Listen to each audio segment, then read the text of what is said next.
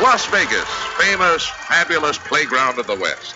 A wide open town that never goes to sleep. Vegas! Vegas, baby, Vegas! You're either in or you're out. Right now. My best mates are going to Las Vegas this weekend. I'm told it's incredible. Las Vegas, here we go!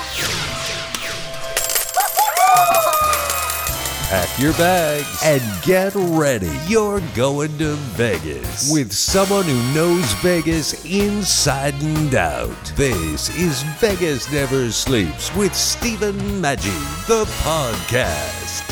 In Las Vegas, there's a lot of famous, great restaurants on the strip, but there are some great ones in some of the outer areas, like near downtown and stuff. And boy, one place that our Your Vegas insider, Scott Roeben, mentioned to me that you have to go is Esther's Kitchen. And we're here with Chef James Trees. Chef, uh, you're really making a name for yourself here. How do you go about doing so? I mean, I saw you you had the all the right training and so forth. You pick a place like this, which is kind of hard to find.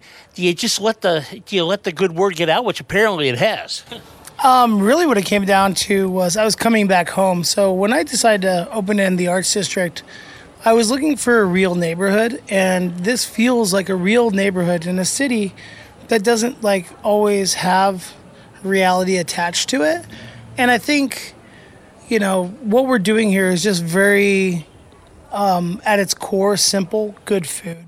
Well, yeah, it's that great. I mean, I grew up. I'm an Italian guy, so I grew up with this stuff, and I, you know, he's starting to tell me this, and my my mouth's starting to water because what you've done is really uh, taken some of that great uh, great training and so forth, but bring it back to really good Italian food. Yet you're not an Italian guy. How did you learn to cook such great Italian food? Well, the funny thing is, I grew up um, on the east side of Vegas, and my mom's a teacher, so I was never dinner wasn't always on the table, so I was always eating at my best friend's house, who actually works here during the daytime. His name is Alfio, and Alfio, his dad and his mother are phenomenal cooks. He's from uh, Melfi in Italy, and so I had the opportunity to learn that flavor profile from him, and then apply, like you said, the technique that you learn at you know restaurants like Le Bernardin restaurants like you know working for Gordon Ramsay and Michael Mina and all that. And what you do is you take the elements of the fine dining and apply them to food that everyone can already comprehend. And like you know and you just raise the bar a little bit. So uh, i tell people all the time like our bread and butter is bread and butter. Like we have to nail something so simple as bread. Everyone knows what spaghetti and meatballs taste like. Our baseline is the your nona's version. Like if we're not better than that like that then then we shouldn't be doing anything else. Like we should just keep working at that. And so consistency in sauces and a lot of the things that we do that no one else does is we cook every dish gets finished in a pan. Like like there's nothing like nothing out of a bag nothing like fancy like there's no molecular cooking here. We just cook. No, that's great stuff. And I mean, you know, you talk about, you know, everybody's nana, you know, and I mean, I used to have a bunch of Italian friends, and each one of them had the sauce, you know, and all the sauces were good. And you, we miss that. There's a lot of these so-called yuppie Italian places, and it's good food, but it's not really what I think of that. So I think it's great that you could combine some of that great technique with such great flavors. Yeah, I mean, like, so the flavor profile of our sauce is uh, Alfio's dad's sauce that I grew up eating, except for rather than using parsley, which he uses, that and then we use basil. That's that's like the baseline. Like, I mean, like, so many restaurants are all about technique, and so like so technique driven to the point where they lose the actual sight that making delicious food is the most important thing. And our goal is to just every single time someone like the, my sous chef Casey actually has this thing that he says they're doing the food dance, where people will look at the food, kind of like wonder about it, eat it, and then they'll start dancing in their seats. And it's it's so funny. He's like, yeah, they're doing the food dance on table 31, and you're like, oh wow, look at that. And it's just like it's like that thing where it's like, oh my god, this is seems so simple, but how's it so good? it's funny that we, we search out these restaurants and so forth. Yet when people ask us some of the greatest meals, they remember that their childhood. And for you to do that, it's just fantastic. And I think you know what the arts district i- i- it's coming uh, it's coming of age. You know you can see where it's it's it's grown up. Things are nice around here. It's got its own kind of uh, eh, quirky feel to it. And a restaurant like this, people it's a good reason to come out here. Yeah, I mean, like coming down the arts district is like it's actually more of an adventure than people actually expect it to be. Because like once you get down here, you realize there's all these awesome shops and artists and galleries, and you have all this culture that's actually happening, and all like the local artists who reside in this area, they're the people who work in my restaurant. I didn't go to the strip and hire a bunch of resumes. I didn't go like find guys from who worked at Robuchon or worked at Michael Mina or worked at Gordon Ramsay Steak. I don't want those guys. Those guys are about boosting up a check average and taking home four hundred dollars a night. Like that's not the people I want. I want the people who really care about every single person who comes down here. And that's how we built our staff. And so like when people say like, "Oh my gosh, I've never been down here," I'm like, "Well, this is the jumping off point. Now walk down to Rebar and see what they're doing there, where it's like where it's this really cool dive bar slash antique store. Walk across the street and have cocktails at uh, at Velveteen Rabbit and see what the girls are doing over there. Some of the most inventive cocktails in the city. Come over to the you know the best new cocktail bar in the city, Jammyland, and have uh, a rum based cocktail. Walk by all these beautiful places. You know, go to Cornish Pasty, have a beer. You know, grab grab a dessert. The banoffee pie is awesome, and you know, and play a free game of pool. Like nowhere else in the city can you do that. Like you always go somewhere, you show up, you do the thing, and then you leave.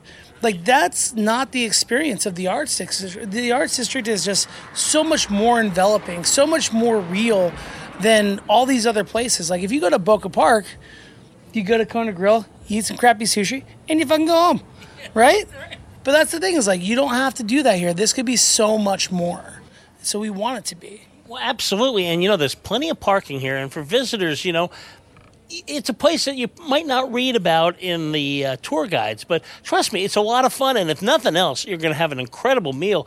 Uh, I, I got to tell you, James, I, have been hearing around here the, the, crowds are excited. You know, the, the critics love it. So, what's next? I understand you were looking to uh, add a few more. So, the whole entire idea of, of Esther's is it's a neighborhood restaurant. And what I feel is that maybe there's some other underserved neighborhoods, and I want to get to them. But really, what it comes down to is my team. So the person who's going to be leading the new restaurant up at Tivoli is Sonia. She's our bar director. I mean, she came from Cotogna in San Francisco. She totally understands hospitality at a, at a level that Las Vegas really needs in a real way. Um, and then the chef of that restaurant is going to be Dylan. He's been with me for three and a half years, even though I know we've only been open a year.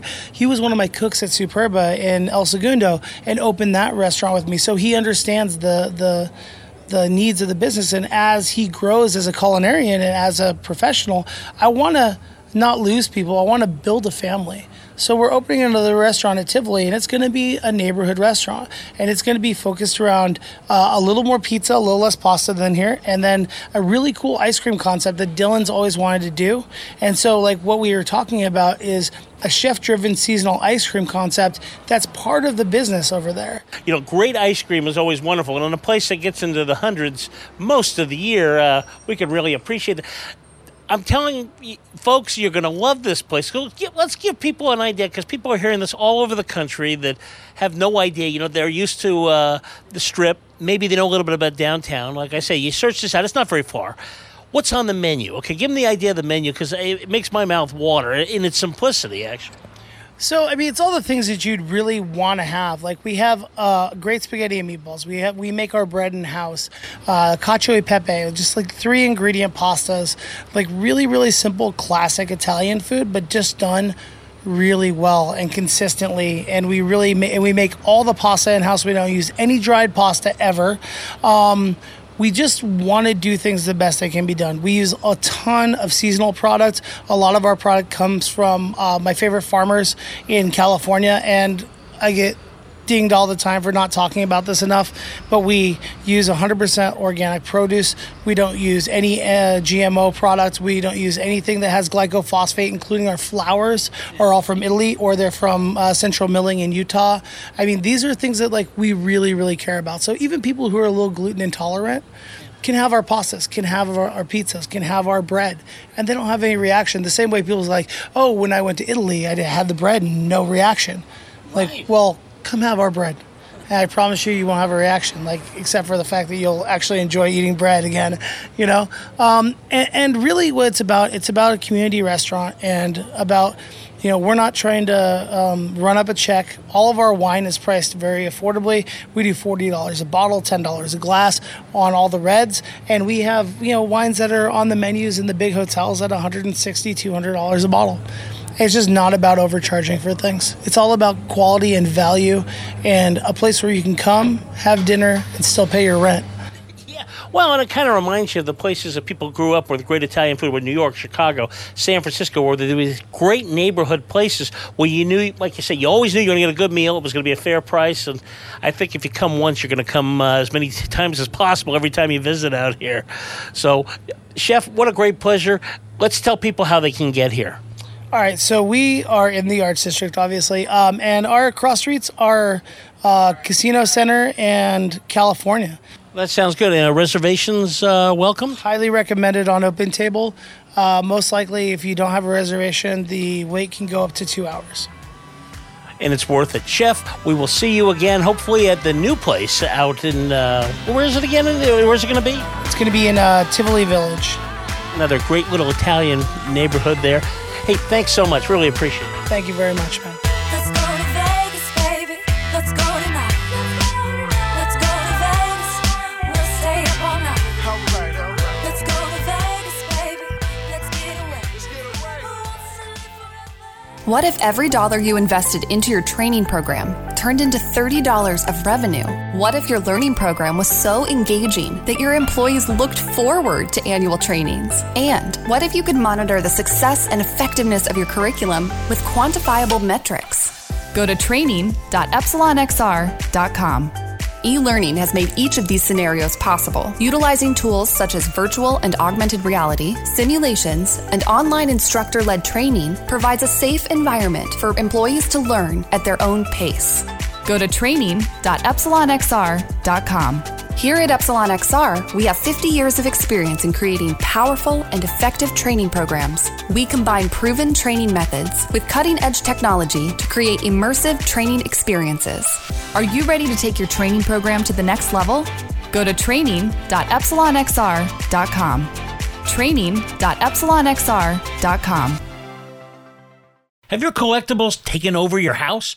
Well, maybe it's time for those treasures to find a new home. Place to go is baseball cards and bobbleheads, where they are always buying. If you've collected it, there's a good chance they'll buy it. No collections are too large or too small. Call Baseball Cards and Bobbleheads at 310 534 4180 or text them pictures of your collection. That number again is 310 534 4180. Okay, Sean, we need to talk about our training budget. We're spending almost $1,500 per employee each year. What's the plan? Well, ma'am, 42% of companies are saying that e learning has led to an increase in revenue. What does that do about the travel expense? E learning allows employees to learn wherever they are. Then we need to consider the time away from production. I heard that e learning takes up to 60% less employee time than traditional classroom training.